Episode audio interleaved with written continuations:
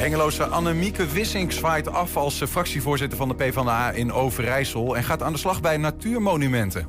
Bij de combibaan in Hengelo kon tot nog toe vooral worden geskielerd... maar nu kan er ook worden geschaatst. Waarom mag Jan Smit zijn hoofd niet als merk laten registreren... terwijl Donald Trump dat wel mag? Advocaat Thomas ten Berge die legt dat uit. En de markante Enschedeze fotograaf David van het Veen overleed vijf jaar geleden... maar zijn bijzondere werk wordt nu geëxposeerd. Het is donderdag 11 januari. Dit is 120 vandaag. 120. 1. 120 vandaag. Ja, Annemieke Wissing, ze zat uh, sinds 2015 in de Provinciale Staten van uh, Overijssel. Zit er overigens nog steeds in, maar per 31 januari stopt ze. De voorzitter van de PvdA. Um, Engeloos gaat namelijk aan de slag bij Natuurmonumenten. Ze is bij ons. Annemieke, welkom. Um, is, is dit een felicitatie waard, zo'n overstap? Of hoe, hoe kijk je ernaar eigenlijk? Nou ja, een nieuwe baan misschien wel. Ja. Uh, ja, daar hoort ook vertrek bij. En ja, dat is dan weer een beetje jammer. Dus uh, ja, het is een beetje dubbel. Waar, waarom, uh, waarom stop je ermee? Want het was een verhaal met dubbele petten. Ja. En, maar goed, je hebt daarnaast ook een, een, een, een, druk gezin. Wat, wat is precies de reden geweest? nou ja, ik was op zoek naar een baan, een nieuwe baan naast mijn statenlidmaatschap. en toen kwam ik een ontzettend leuke vacature tegen, maar helaas niet combineerbaar.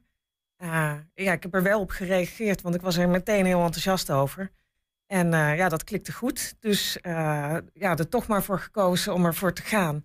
Wat wel betekent dat ik mijn zetel op moet geven, omdat ik ja, in die hoedanigheid van, namens Natuurmonumenten ook bij de provincie zal komen. En als ik dan ook statenlid ben, ja, dat gaat niet samen. Dat moet je niet willen. Nee, dan, dan ga je aan de ene kant een lobby voeren, misschien wel, terwijl je aan de andere kant een, een stem moet zijn om daar iets mee te doen. Ja, ik zou dan mezelf wellicht moeten gaan belobbyen. Dat is al een beetje ingewikkeld. Maar je zit dan ook allemaal bij overleggen. Mm -hmm. uh, en ja, wat je daar hoort, dat hoor je, dat neem je mee. Dat kun je niet onhoren, zeg maar. Dat kun je niet vergeten op verzoek. Ja. Uh, terwijl daar ook wel dingen worden gewisseld... Ja, die je als statenlid misschien op dat moment nog niet hoort te weten. Ja. Dus uh, ja, dan zou het wel wat ingewikkeld worden. En als hij dat dubbele pettenverhaal, als dat niet had gespeeld, uh, um, was het dan anders geweest? Want je hebt ook wel eens gezegd van ja, ik, ik wil eigenlijk naast die politieke baan uh, vooral voor mijn gezin uh, zorgen, want anders wordt het te veel. Nou ja, ik, ik, dat had ik in het begin wel, maar ja, de kind, kleine kinderen worden groot. Ja, ja. en inmiddels redden die zichzelf redelijk. Ehm, ja, als dat niet had gespeeld, wellicht was het dan anders geweest. Dan was het wel uitdagend geweest in de tijd, want het is voor vier dagen.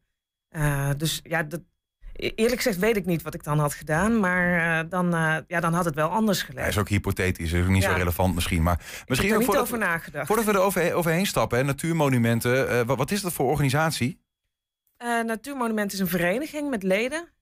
alle Nederlanders kunnen, ik geloof buitenlanders ook, dat weet ik eigenlijk niet eens, lid worden van Natuurmonumenten.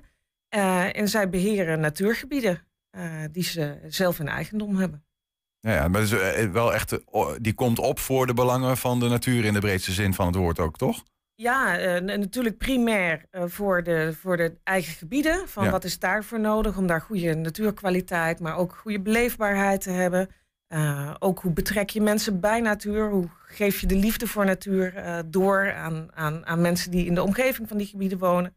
Maar ja, ook uh, opkomen voor de belangen van natuur in de brede zin, dat klopt. Ja, ja. Is jou niet vreemd, hè? Zo, want mensen zullen denken van, nou, van ja, kan dat dan zomaar? Maar die groene, je, je bent groener dan groen als je kijkt naar je achtergrond bijna. Ja, ik ben nog ooit begonnen uh, als student bos- en natuurbeheer. Uh, dus ik ben eigenlijk een beetje terug bij mijn eerste liefde. Ja. En dat is de, de groene natuurhoek. Ja, maar is dat dan ook ge geen probleem om in zo'n uh, vakgebied weer terug te, terug te komen? Want je bent een tijdje uit geweest, volgens mij. Ja, nou ja, in de staten, uh, provinciale staten, gaat het veel over natuur. Ja, want ja, natuur precies. is een van de, van de kerntaken van de, van de provincie. Dus ik weet redelijk goed uh, wat er in de provincie uh, speelt op dat gebied. Ja. Dus ik denk dat dat wel mee zal vallen. Ja. Um, overigens, toen je die studie had gedaan, bos- en natuurbeheer, toen, toen kwam je in de eerste instantie ergens in de Europese besluitvorming terecht, geloof ik, hè? Ja, dat klopt. Ik heb uh, tijdens mijn studie stage gelopen uh, in het Europees uh, ja, op het gebied van natuur- en landbouwbeleid. En ja, ben daar la- later ook eh, weer aan de slag gegaan. Ja, ja, maar ik vond dat wel een, geinig eh, verhaaltje aan vastzitten. Dat jouw portefeuille hè, ging dan over groen, eh, Ja. daar ook. Ehm, maar je leven ging daar helemaal niet over. En dat dat op een gegeven moment ook een soort van splijtswam is geworden... waar je niet meer kon, mee kon verenigen. Nou ja, ik, je, je, woont daar, ik woonde daar midden in Brussel. eh, eh, in, in, in, in een ja, soort appartementencomplex. eh, zonder tuin. ook met geen park in de buurt. Zodra ik naar buiten stapte, kwamen alle prikkels van de stad keihard op me af. En dat was wel een van de redenen om daar uiteindelijk weg te gaan. Dat dat toch niet was waar ik me heel prettig voelde. Ja, ja, ja. Maar het is wel heel leuk om daar een tijd rond te hebben gelopen. ja leerzaam li- lijkt mij ook, ja. Ja, zeker. Maar in, in natuur, wat voor een plek heeft dat dan? Want ik bedoel, als dat in je studie zit... eh, want je, je komt hier niet vandaan, eh, dat hoor ik een beetje aan je, aan je tongval, zeg maar. Ja. In, in je leven speelt dat een rode draad? Eh, Wat voor een plek heeft dat voor jou? Nou ja, ik heb het van mijn moeder meegekregen. Mijn moeder was eh, biologielerares. En die nam mij als kind altijd mee de natuurgebieden in. En dan vertellen over de plantjes en diertjes die daar, die daar leven. En ja, als kind liep ik met netjes achter libelles aan. En kikkers te vangen in de sloot. En eh, ja, die liefde is eigenlijk nooit weggegaan. Het natuur is er altijd in, eh, in blijven zitten. Ja, Ja. zeker. Ja, en tegelijkertijd eh, acht jaar lang, hè, wat is mooi, een nieuwe stap, andere baan. Het, misschien wel letterlijk weer terug de natuur in. Want ook vanuit de Provinciale Staten, ja, dat blijft toch maar een, een houten zaal. Of hoe zou ik dat zeggen, zeg maar. Ja, dat is ook natuur trouwens, maar goed. Ja, je komt daar wel wat meer in natuurgebieden dan, eh, eh, dan in Brussel. Ja, dat geloof ik Je wel, zit er ja. wat dichter bovenop. Maar eh, ik, ja, ik ga er wel vanuit dat ik wat meer naar buiten mag. Ja, ja. En, en je, je, hoe, hoe kijk je dan terug op die, op die acht jaar in de, in de provi- provinciale politiek? Zeg maar wat, dat is een grote vraag hoor, maar ehm, is, dat, is dat iets wat je, wat je gaat missen? Ja, ik, ja, ik ga dat zeker missen. En eh, als je politiek actief bent, dat is, dat is niet een baan of zo. Dat is iets wat je 24 uur per dag ben je dat. Als je naar het nieuws kijkt, dan kijk je daarnaar van moet ik er wat mee? Eh, als je met mensen spreekt, dan, dan is het altijd in je achterhoofd van kan ik er wat mee? Kan ik het verbeteren? Er zijn ook mensen die dit heel eng vinden, hè, wat je nu vertelt. Als in zo van, ik moet er niet aan denken. Als ik thuis kom en ik ga op die bank zitten, ik zet Netflix aan of ik weet ik veel wat. En ik ben er klaar mee, zeg maar, even voor het werk. Maar dat Ja, was je- nooit het geval. Nee, dat, af en toe in de vakantie eh, wil het even lukken om het helemaal los te laten. Maar voor de rest ben je het eh, eh, vanaf het moment dat je wakker wordt tot je je ogen weer dicht doet. Ja. En ik vind dat heel leuk. Dat zal niet iedereen even leuk vinden.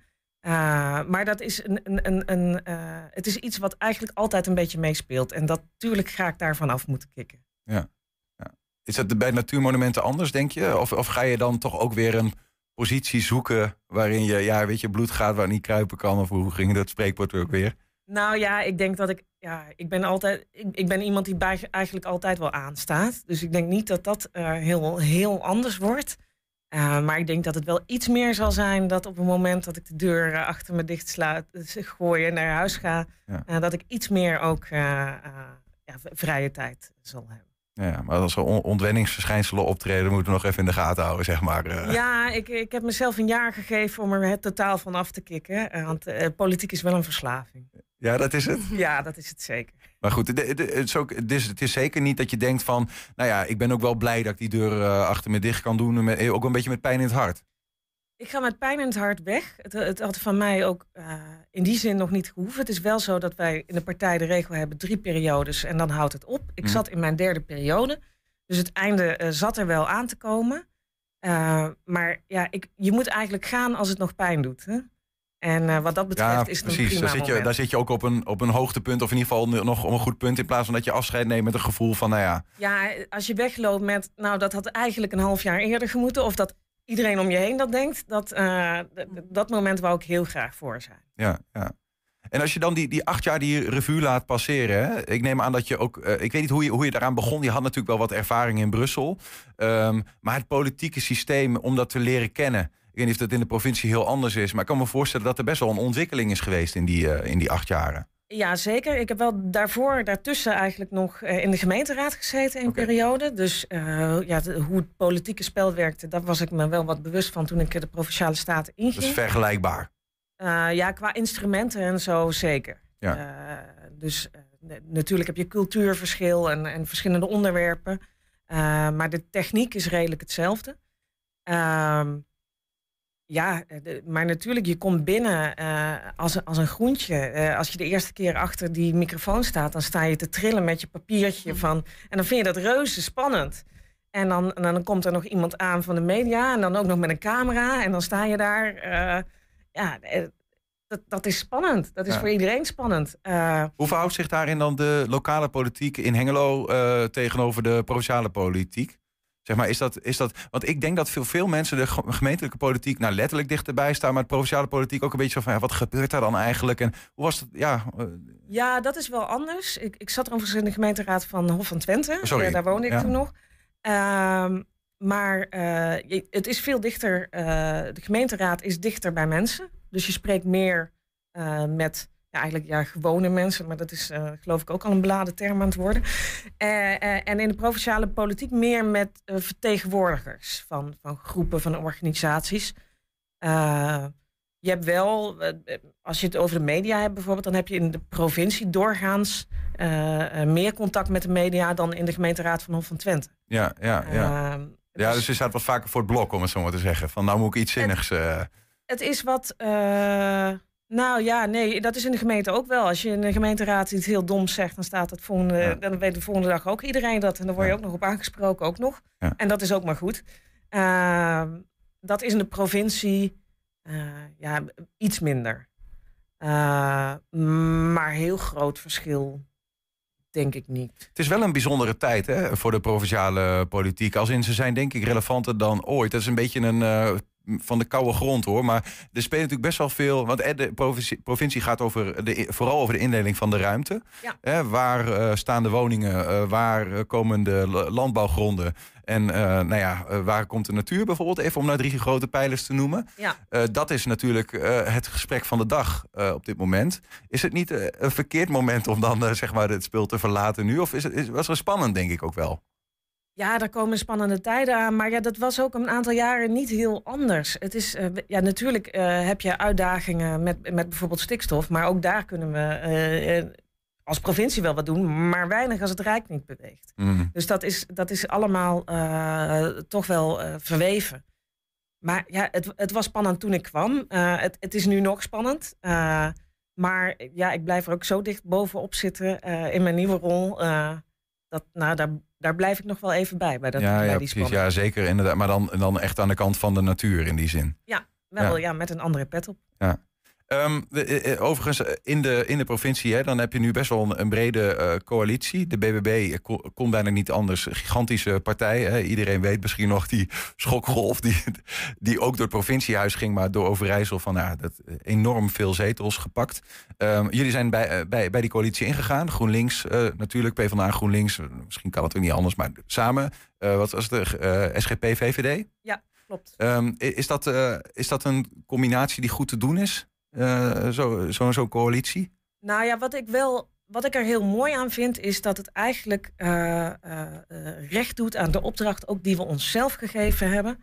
Eh, dat eh, eigenlijk iedereen zei tegen de informateur: eh, wat wij zien is tweedeling, polarisatie in de maatschappij. En dat vinden we het grootste probleem. Eh, en toen heeft die informateur eigenlijk tegen ons gezegd: eh, van ja, als je daadwerkelijk daar wat aan wil doen, dan moet je zorgen dat eigenlijk al die belangen ook bij jullie aan tafel zitten. En dat die er samen uitkomen in Overijssel. Want alleen dan, wij, wij hebben nu een coalitie waarin we denk ik een heel groot gedeelte van de, van de Overijsselse inwoners kunnen aanspreken en kunnen vertegenwoordigen. En al die belangen zitten in onze coalitie. Dus die spanningen die je in de maatschappij zit, ziet, die zitten, ook, die zitten bij ons erin. Ja, ja. En dat maakt het ingewikkeld. En Ja, wat kom je dan wel ergens aan die, aan die, aan die tafel waar dat overleg plaatsvindt? Zeg maar? dat, is, dat is af en toe best wel ingewikkeld. Dat is, dat is echt wel een puzzel. Maar als je er dan komt, dan heb je ook een oplossing waar veel mensen zich in, in, in kunnen herkennen en kunnen vinden, hopen we dan. Dat is, dat is de opdracht die Ja, ja. we voor onszelf zien.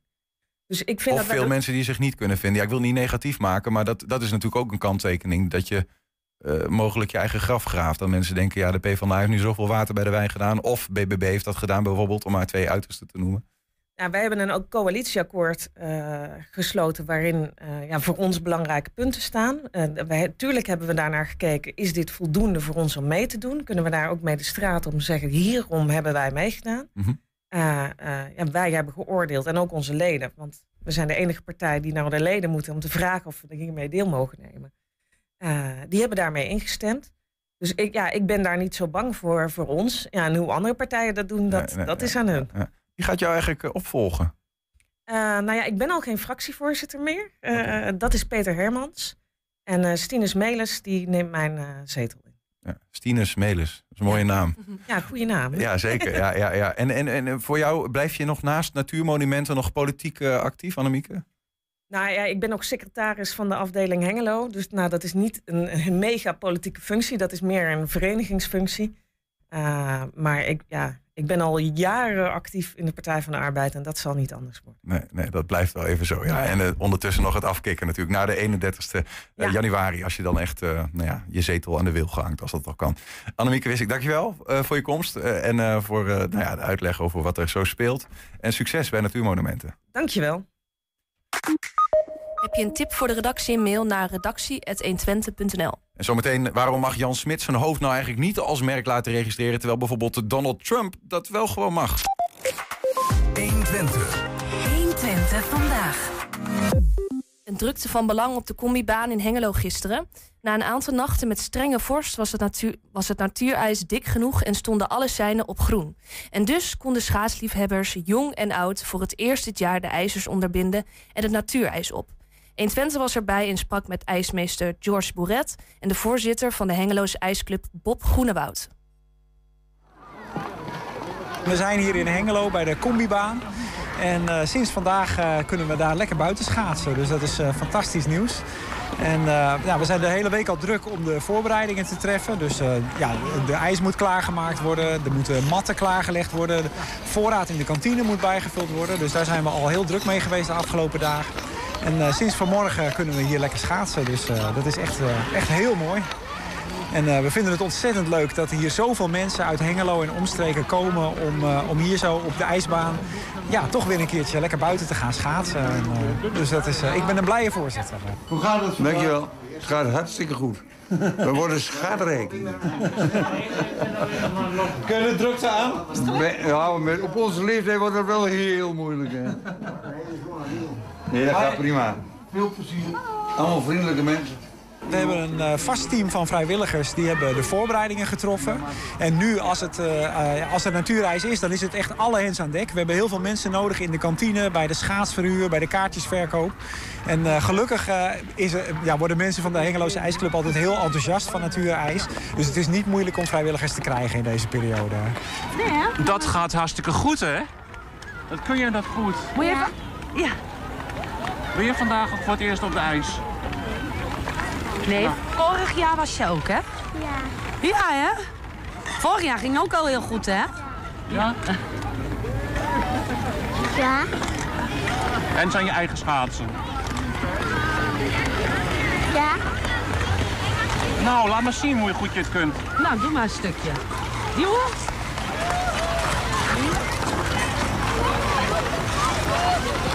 Het ijs is super nou. We hebben nog nooit zo'n mooie vloer gehad als eh, dit jaar. Dus het is, eh, de, de weergoden zijn ons eh, goed gezien.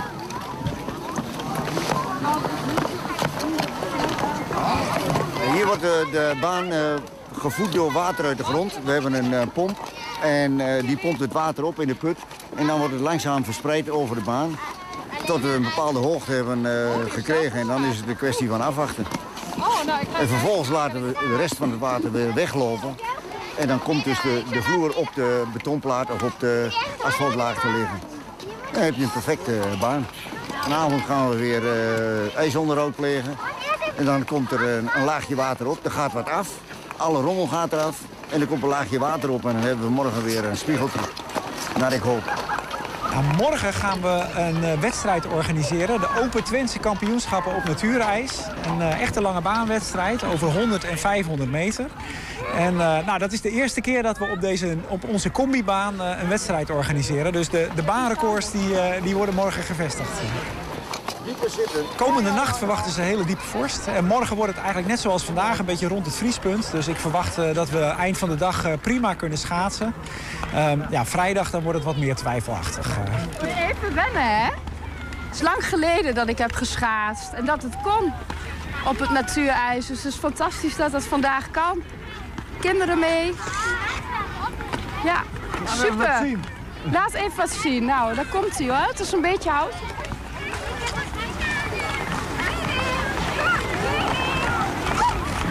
Ik ben lekker aan het schaatsen. En hoe gaat het? Goed, heel goed. Ik ben wel vaker gevallen, maar dat, dat is ook niet zo gek. En is het moeilijk? Ja. Ja? Laat even wat langer zien hoe goed je het kunt.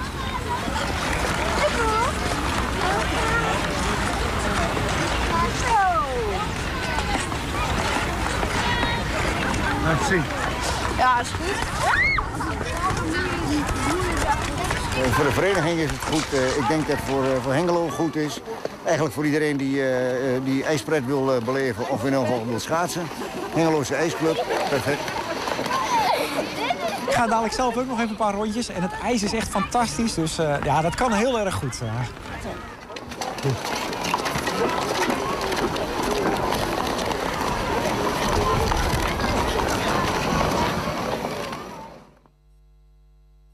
Ja, het is mooi om te zien, toch? Ben jij een schaatser, Kaya?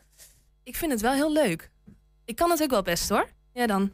Ehm, ik weet het eigenlijk niet zo goed. De laatste keer dat ik heb geschaatst is echt al een hele tijd geleden. Maar als ik schaats, dan is het met, eh, met ijshockey schaatsen. Oké. Eh, want anders dan uh, van die Noren, ik, eh, I've tried. En dan altijd, weet je, op een gegeven moment heb ik geen enkels meer over. Dat gaat dan zo, zo knikken. Ja, Ja, moet je ook echt leren, Noren. klopt. Maar ik hou niet van dingen leren. Ik wil het gewoon meteen kunnen. Nou ja, dan niet. Ja, dan, dan eh, houdt het op, hè. Dat is een beetje het verhaal. Ja. 120. 120 vandaag. Dan, hij eh, vroeg er al om in 2016. Zijn gezicht wilde hij laten vastleggen als merk. Maar afgelopen week moest Volendammer Jan Smit opnieuw bakzeil halen... bij het Europese Bureau voor Intellectueel Eigendom. Zijn aanvraag is eh, geweigerd, want zijn hoofd kan geen merk worden. En dat terwijl het wel mag, bijvoorbeeld bij eh, Donald Trump. Hoe zit dat eigenlijk? Nou, om ons... eh, nou ja, bij te praten in dit vraagstuk is eh, bij ons Thomas ten Berge, eh, ja, intellectueel eigendom, advocaat. Eh, ik weet echt niet of, da- of dat daaronder valt, maar in ieder geval, je weet veel over merkrecht, portretrecht, dat soort dingen, privacy. Welkom. Ehm, wat, is, wat is er hier eigenlijk aan de hand? Wat, wat, wat, wil Jan Smit nou precies? Ja, wat Jan Smit wou is in 2015 of 2016 heeft hij een aanvraag gedaan om zijn portret, of in ieder geval een foto van zijn, van zijn gezicht, in te schrijven als een merk. Nou, en, eh, en merken, dat zijn eigenlijk alle dingen die we, die we heel veel om ons heen zien waar je een product aan kan herkennen. Ehm, en nou, in eerste instantie was dat afgewezen, heeft hij het nog een keer geprobeerd. En eh, nu is het weer afgewezen, eh, Mhm. een, paar, eh, een paar dagen terug. Hij kan het nu nog één keer proberen, maar eh, wat eigenlijk is gezegd is dat het eh, nou, gebrek is aan onderscheidend vermogen. Dus dat ze hem daarom hebben afgewezen als inschrijving. Hij heeft niet, een gezicht dat niet onderscheidend genoeg is. Dat, ja, dat zal je maar gezegd worden. Maar goed, er zit wel wat onder, denk ik. Dat kun je ook uitleggen. Maar misschien eerst even... Ik, ik had altijd de illusie dat, je, dat je beeldenis niet, überhaupt niet zomaar als eh, merk of zo gebruikt eh, kan worden. Waar- waarom wil Jan Smit dit eigenlijk? Nee, dat klopt. En daar, eh, ehm, daar moet je dan ook wel een onderscheid in maken. Je, je hebt sowieso bescherming onder het portretrecht. En dat, nou, in Nederland is dat dan geregeld onder de auteurswet. En dat betekent dat eh, nou, niet iedereen zomaar eh, jouw portret mag gebruiken. Dus eh, een, dat een portret is dan een afbeelding waar jij op te herkennen bent. jij als persoon. Ehm, nou, Jan Smit heeft bijvoorbeeld ook de naam Jan Smit ingeschreven als merk. Dat, kan, dat kon dan weer wel. Ehm, omdat eh, nou, ze daarvan hebben gezegd dat daar wel voldoende onderscheidend vermogen aan zat. Maar echt de, de gelaat, het gelaat... Wel in. Nederland Ja. heten er nogal wat mensen Jan Smit. Maar Ja. dat, eh, ja. Ja. Ja. Nou, dit zal wel de bekendste Jan Smit zijn in Nederland, denk ik dan. eh. nou en het verschil tussen het portretrecht en het, eh, het merkenrecht eh, zit ook om eh, naar wat je wil beschermen. En bij het, eh, binnen het portretrecht hebben we zoiets als eh, verzilverbare populariteit. Dus dat betekent, ik ben eh, populair, dus daarom willen mensen mijn portret gebruiken. En een tijdje geleden zagen we dat bijvoorbeeld bij Max Verstappen, eh, met die reclame van Jumbo. ja, precies. Ehm, Bij Picnic eh, was dat, geloof ik. Klopt Die, inderdaad, ehm, ja. ja. En eh, nou, daar zien we inderdaad van ja, dat mensen die, die beroemd zijn, die bekend zijn, die ehm, omdat ze bekend zijn, eh, nou, eh, dat zouden kunnen verzilveren, dus daar geld voor zouden kunnen vragen, ehm, wordt dat beschermd. Dan heb je, een, heb je er een belang bij dat mensen dat niet zomaar doen. En dat gaat automatisch, feitelijk. Ja, voor voor, iedereen. Ja, daar hoef je niks voor te doen. Je zult wel moeten aantonen dat, eh, dat er sprake is van het gebruik van jouw portret. Ja. En dat betekent dus dat jij herkenbaar moet zijn op dat beeld, maar je hoeft daar niet per se een bekende Nederlander voor te zijn. Ja, ja. Maar dat is dus weer wat anders dan wat Jan Smit hier heeft gevraagd. Namelijk, ik wil een merk worden. En dan eh, komt er een ander soort recht bij. Een merk eh, ontstaat ook pas van het moment dat je hem inschrijft. Dus hè, een portretrecht heb je altijd. Hetzelfde als recht op privacy heb je altijd. Ehm, een merkrecht heb je pas zodra je het inschrijft. En dan zijn er bepaalde eisen waar je aan moet voldoen voordat iets een merk kan zijn. Nou, één daarvan is eh, onderscheidend vermogen. En dat betekent niet dat iets nou, per se heel bijzonder moet zijn of heel apart moet zijn. Maar je moet het ehm, product, het product waar het merk op zit, Mhm. moet je kunnen onderscheiden. Dus eh, als je dat vergelijkt met frisdrank, op het moment dat jij een, fris, een flesje frisdrank koopt, kun jij op basis van het merk, eh, weet jij wie dat flesje frisdrank gemaakt heeft. Ehm, en dan kunnen het wel twee dezelfde soort, eh, het kan bijvoorbeeld allebei cola zijn. Maar door het merk dat erop zit, weet jij of het van de ene produ- producent is of van de ander. Ja. Ah, en daarvoor dient een merk, dus om echt dat te onderscheiden. En het portretrecht ziet echt puur op eh, bescherming van jou. Dus als, jij, als er voor jou een portret gemaakt wordt zonder eh, jouw toestemming. Dus en niet dat jij naar een fotograaf gaat en zegt maak een foto van mij. eh, maar dat er een portret voor jou gemaakt wordt. Wat niet in opdracht is. Nou, dan, dan kun je je daartegen verzetten. Dus dan kun je zeggen ik wil dat niet. Ja. Wordt het wel in opdracht gemaakt. Zoals de foto die Jan Smit nu ook heeft ingeschreven. Daar staat hij gewoon volledig van de voorkant op. En dat is echt een, ja, een bijna een soort paspoortfoto.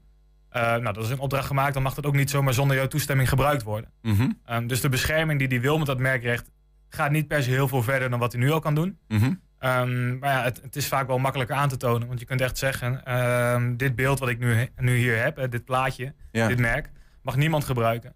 Ja. Uh, voor specifieke diensten en, uh, en zaken waar het dan voor heeft ingeschreven. Ja. Ja, kun, kun, kun je een voorbeeld geven van wat er dan nu mis zou nu dat dus niet gelukt is of zo? Mhm. Wat zou er dan nu kunnen gebeuren waar hij bang voor is? Uh, waar hij bang voor is, ja, dat vind ik moeilijk uh, in te vullen. Ja. Maar uh, een van de dingen waar hij het bijvoorbeeld voor had ingeschreven of probeerde in te schrijven waren uh, sierkussens of servetjes. Um, nou, waar dient dan een merk voor? Dat is als ik een bepaald kussen heb, um, bijvoorbeeld van, van een heel ander merk.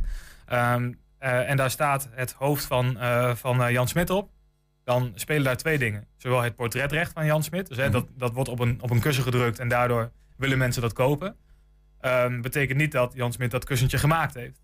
En hij wil bijvoorbeeld ook op het label wat dan aan dat kussen zit, wil hij dan ook zijn gezicht op kunnen plakken. Zodat mensen zien van, ook als mijn hoofd niet op dat kussen staat, maar het is een lijn van uh, Jan Smit kussens, dan is het afkomstig van Jan Smit. Mm -hmm. Dus uh, ik als persoon, want hij heeft hem ook als persoon probeert dat merk in te schrijven. Ja. Ik als persoon uh, heb dit kussen gemaakt. Dit kussen is van mij afkomstig.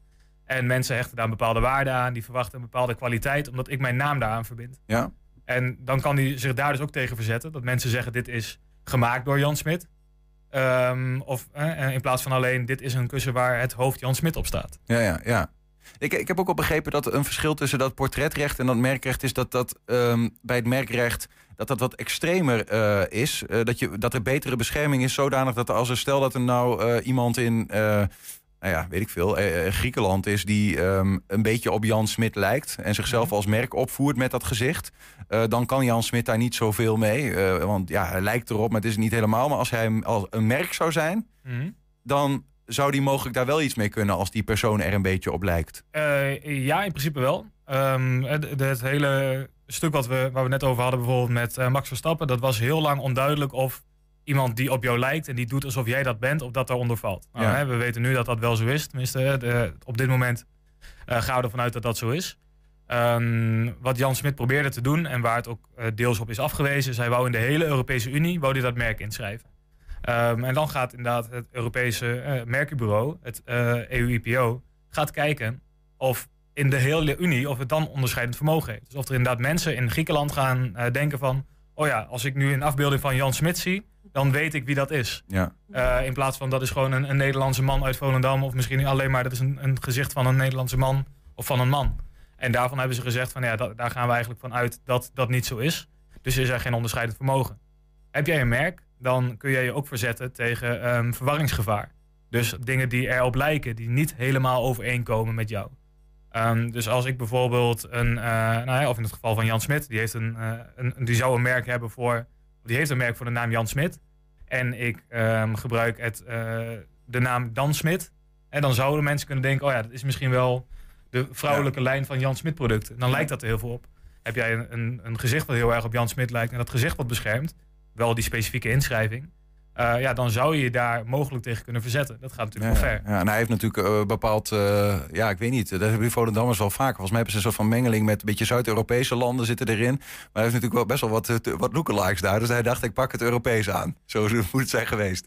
Dat denk ik, ja. En we hebben wel gezien dat er wel Europese inschrijvingen ook zijn voor, voor portretten. Dus het, het is niet dat het niet kan. W- w- bijvoorbeeld ook Nederlanders die dat wel gelukt is? Ja, ik geloof dat er ook een aantal, een aantal modellen zijn in Nederland. Ik, ik geloof zoals Duitse Kroes bijvoorbeeld, die, eh, die dat wel gelukt is. Ehm, en zo zijn er nog wel een paar meer. Eh, maar je zult wel moeten Maar die is, dan, die, is, die, wordt dan, die is dan bekender of zo daar? Of is, heeft een meer onderscheidend gezicht? Ja, of Eh, meer, ja, dat zou dat kunnen. Dat Ja. mensen eerder dat herkennen als, eh, ehm, als een specifiek persoon. Of in ieder geval dat de producten van een bepaald persoon afkomstig zijn. Ehm, of omdat ze meer bekend is. Dat kan natuurlijk ook. Dat Ja. iedereen in de wereld, of in ieder geval iedereen binnen Europa...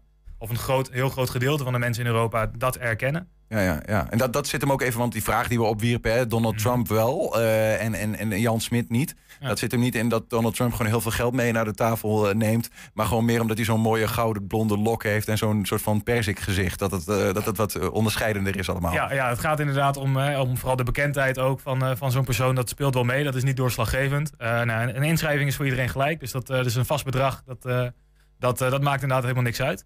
Maar en Donald Trump, ja, ik denk dat hij wereldwijd, eh, wereldwijd bekend is. En eh, dat als hij zijn, zijn gezicht ergens aan zou verbinden...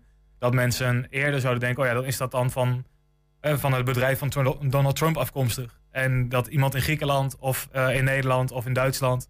allemaal dat wel sneller zullen herkennen. Ja. Eh, wil niet zeggen dat het een gelopen race is, ook niet voor Donald Trump. Maar ik kan me voorstellen dat dat eerder eh, wat goedgekeurd. Ja. Ja, ja. En, maar ook voor Jan Smit nog niet helemaal het einde. Mocht hij het nog willen, heeft nog één kans, zei hè? De, eh, wanneer, kun- tot wanneer kan het nog weer opgerekt worden? Dat begon in 2016, of 2016. Maar... Ja, het, er zit altijd een bepaalde termijn aan dat je inderdaad in, nu nog in beroep kan. Maar eh, ik geloof dat het, het, Europees Merkbureau in dit geval heeft gezegd... we zijn er gewoon niet eerder aan toegekomen. Dus het, het heeft acht jaar lang gelegen. wil niet Oh, ja. zeggen dat die procedure acht jaar lang heeft geduurd. Nee, Dus, precies. eh, precies. Het kan snel bepaald zijn. Wij weten het overigens niet of die eh, nog in eh, beroep gaat. Maar eh, nou ja, mocht je dat doen, eh, Jan Smit, veel, veel succes. Eh, Thomas, dankjewel voor je uitleg. graag gedaan. We zijn ook als podcast te luisteren via alle bekende platforms. Je vindt daar hele uitzendingen en elke dag één item uitgelicht. 120. 120 vandaag. Ja, erotiek, portretten, landschappen en eh stillevens... die worden vat uit oeuvre van de Polaroid-fotograaf David van Tveen wel zo'n beetje samen. Fotogalerie Objectief stelde ter ere van haar 35-jarig bestaan... een overzichtstentoonstelling samen van het werk van die markante Enschedeer. Hij overleed vijf jaar geleden. Tjable Heijen, een van de curatoren samen met Ben Lohman van deze expositie eh, van David van Veen, Enschedeer. Knalhuttenweg altijd, eh, althans dat is een bekende plek, de Ark, waar hij zijn studio had. In de meeste galleries komt niemand. Dat veronderstelt dat David er niet zo op had met galleries. Toch hangt hij hier, dat is postuum. Ja, maar, eh, precies, precies. Ja. David is eh, vijf jaar geleden overleden. En eh, ik denk dat als we het hem toen hadden gevraagd... dat hij absoluut nooit niet hier had willen hangen. Want we hebben het over, weet je, David van Veen, van beroep, fotograaf, docent. Polaroid-fotograaf en docent. Ja, docent Ja. fotografie. Hij zat denk ik toen, in die tijd, in de hoek van de reclamefotografie. Met dan de... eh, niet, niet dat hij, eh, hij... Hij maakte trouwens ook commercieel reclamewerk, hoor. Eh, daar hebben we ook voorbeelden van gezien. Maar dit was zijn ja, liefhebberij. De vrouw was... Ja, ik wijs naar de tafel, maar ik moet eigenlijk naar de wanden wijzen. Het vrouwenlichaam was zijn, zijn, ja, zijn favoriete thema.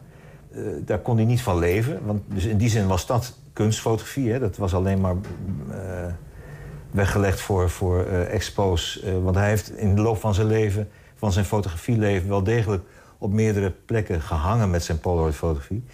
Maar eh, het- hij leefde nogmaals van die reclamefoto's... en van op een gegeven moment het lesgeven. Ik weet niet precies wanneer hij begonnen is. Volgens mij ergens in de jaren tachtig. Maar het was, het, was niet, het was geen hobby, het was wel een, een, een levens... Eh, ja, ja, Hij had sowieso moeite met kunst. Als, als, als, eh, Verheven die- ja, precies, sport. verheven, ja, had hij niks mee. Nee. En dat begrijp ik wel. Dat is een nuchtere tukker ook in die zin, Ja, toch? ja, ja. Maar Polaroid-fotografie, nou, dit, dit zijn de Polaroids zoals mensen ze kennen ongeveer, hè? De SX70's, ja. Ja, maar dat zijn die fotootjes die, eh, nou ja, je klikt en die komen de kant en klaar uitrollen. Dat, ja, kant-en-klaar, dat wil zeggen, dan is het beeld eh, belicht en dan ontwikkelt het voor je ogen. Ja, hè? ja. Sommige mensen die stoppen hem onder hun arm. wapperen of die zo. wapperen, Ja, ja, wat, wat eigenlijk niet hoeft, maar dat is een traditie. Het zijn ja, studieuze, onderzoekende opnames van, een, een, van iets wat hem boeide blijkbaar. En dat is heel vaak is dat licht. Dat, dat kwam ook in een van de, de aantekeningen in dat schetsboek. Had hij het ook heel nadrukkelijk over licht. Ja, er bestaat volgens mij ook geen fotograaf of filmer die, die daar niet eh, gevoelig voor is. Maar heel veel foto's gaan bijna alleen nog maar over licht en vorm. Wat maakt de Polaroid populair? Kan ik, dus, ik weet niet of dat het goede woord is, maar Dus- bij, dus- bij kunstfotografen. Er zullen meerdere eh, redenen kunnen zijn, maar ik denk dat de belangrijkste reden de emulsie is, de, de uitstraling van het beeld. Dus niet van wat het vertelt, maar de, de, de, de kleur, de, de ingetogen kleuren, de. Ja, de, Er zit iets in dat het is heel, heel kleurrijk eigenlijk. Heel Ja, contrastrijk ook. En toch. Dat. En toch is het ingetogen. Zeker bij dat oudere materiaal. We hoeven het niet over zijn verleden te hebben, maar toch wijs ik het even aan. Want hier ligt een opengeslagen avenue met een aquarel die door hem gemaakt is. Want voordat hij fotografeerde, eh, ja, was hij illustrator, aquarellist. Het geeft al wel zijn, zijn levensmotto aan, hè, de vrouw. Hij was gewoon echt een liefhebber van het vrouwenlichaam. Stak hij ook niet onder stoelen of banken. En terecht, hè, daar hoef je ook niet eh, voor te verbergen. Jullie kregen op een gegeven moment een doos. Dozen. Dozen. Een koffer. Ik, ik maak het Ja, even... nee, nee, echt, echt, echt veel. Dozen, een koffer. Hoeveel foto's waren er van de Ah, familie? Duizenden, echt. En dan verschillende types, hè? Eh, want als je rondkijkt, dan zie je dat... Het is allemaal Polaroid-materiaal, maar van verschillende, Verschillende types. formaten, Eh, dozen, al die Polaroids keurig in zo'n eh, pergamijn hoesje, weet je wel, zodat ze beschermd waren. Ondergebracht bij de, de twee vrouwen van David. Zijn De- eerste vrouw Marijke en zijn tweede vrouw eh Willemien. Eh, we hebben dat allemaal in goed vertrouwen van hun gekregen... en eh, zijn in de, de woning van Ben... Maar waarom, waarom gaven die dat aan jullie? Nou, de galerie had ons op een gegeven moment gevraagd of wij een interessante foto- fotograaf kenden. En ik weet niet in welke tijdspanne dat gebeurd is, maar op een gegeven moment realiseerden wij ons het werk van David verdient aandacht. En dat hebben we voorgesteld, nou, dat vonden ze oké. Dus op dat moment zijn wij als een soort gastcuratoren voor de galerie objectief gaan werken. Met als, dit als resultaat. Langzaam begonnen we, daar hebben we echt weken over gedaan. En niet een volle werkweek, maar we maar- kwamen één dag in de week bij elkaar. Weken over gedaan om ons te realiseren van wat vinden wij waardevol aan het werk van David. Ja, dat is dan een combi van licht, compositie, ook wel thema, ook wel verhaal. Maar eh, je- ja, je leert hem eigenlijk kennen door naar die fotografie te kijken.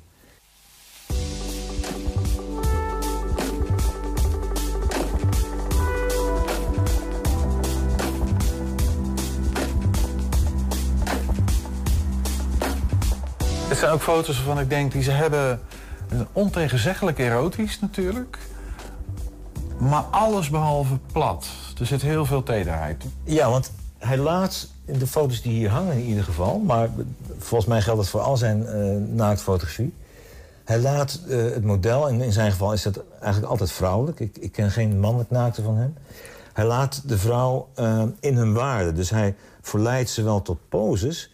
maar hij verleidt ze niet tot, tot houdingen die, die buiten hun... hun eh, Ja, comfortzone, dat is inderdaad een, een term die in deze tijd geldt.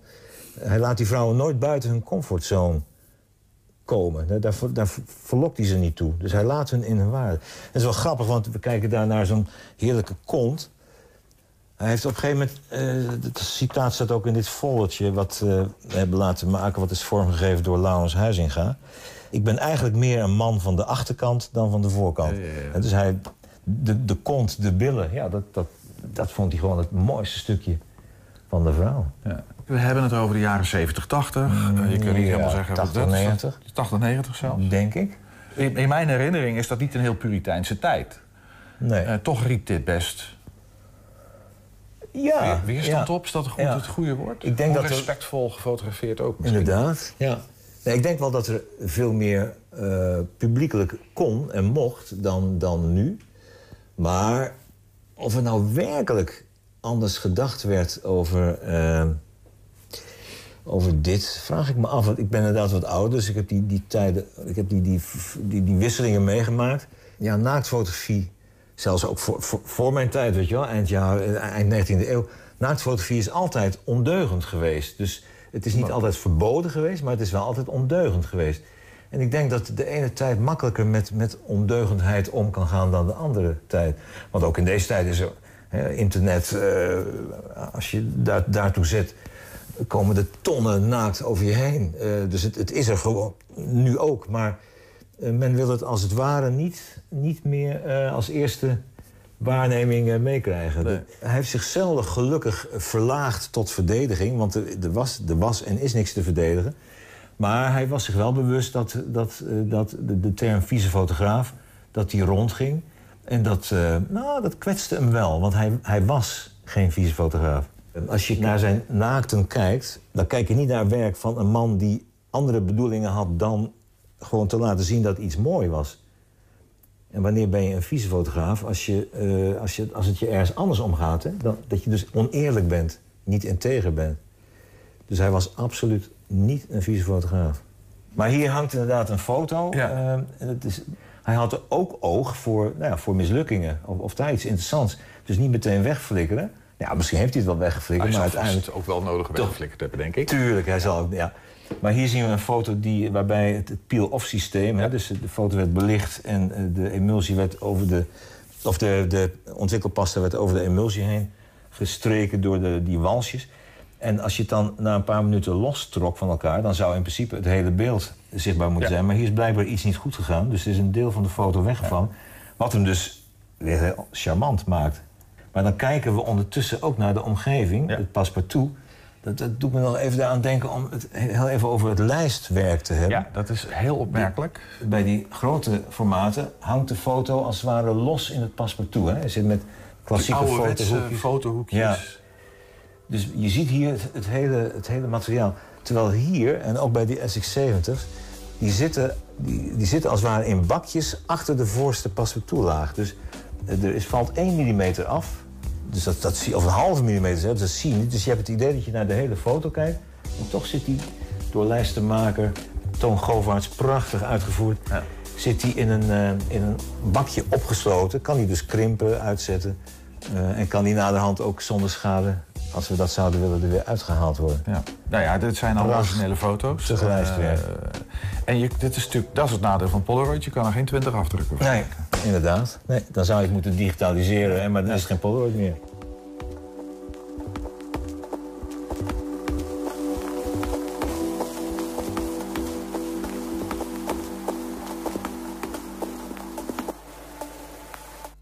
De tentoonstelling is tot, nog tot 9 februari te zien in fotogalerie Objectief in Enschede van woensdag tot en met, woensdag tot en met zaterdag van half 1 tot 5. De toegang is gratis. Tot zover 120 vandaag. Vond het hartstikke leuk met jou, Niels. Ja, ja, ik vond het ook leuk met jou, Kaya. Ik Mooi hoop het zo. vaker te doen zo. Terugkijken kan direct via 120.nl en vanavond om 8 uur en 10 uur eh, op de televisie. Zometeen hier Henk Ketting met de kettingreactie. Veel plezier! Thema beveiliging staat voor betrokkenheid, adequate optreden en betrouwbaarheid.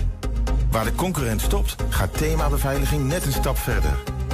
Thema beveiliging levert alle vormen van beveiliging voor zowel de zakelijke als de particuliere markt. Thema beveiliging, de beveiligingsorganisatie.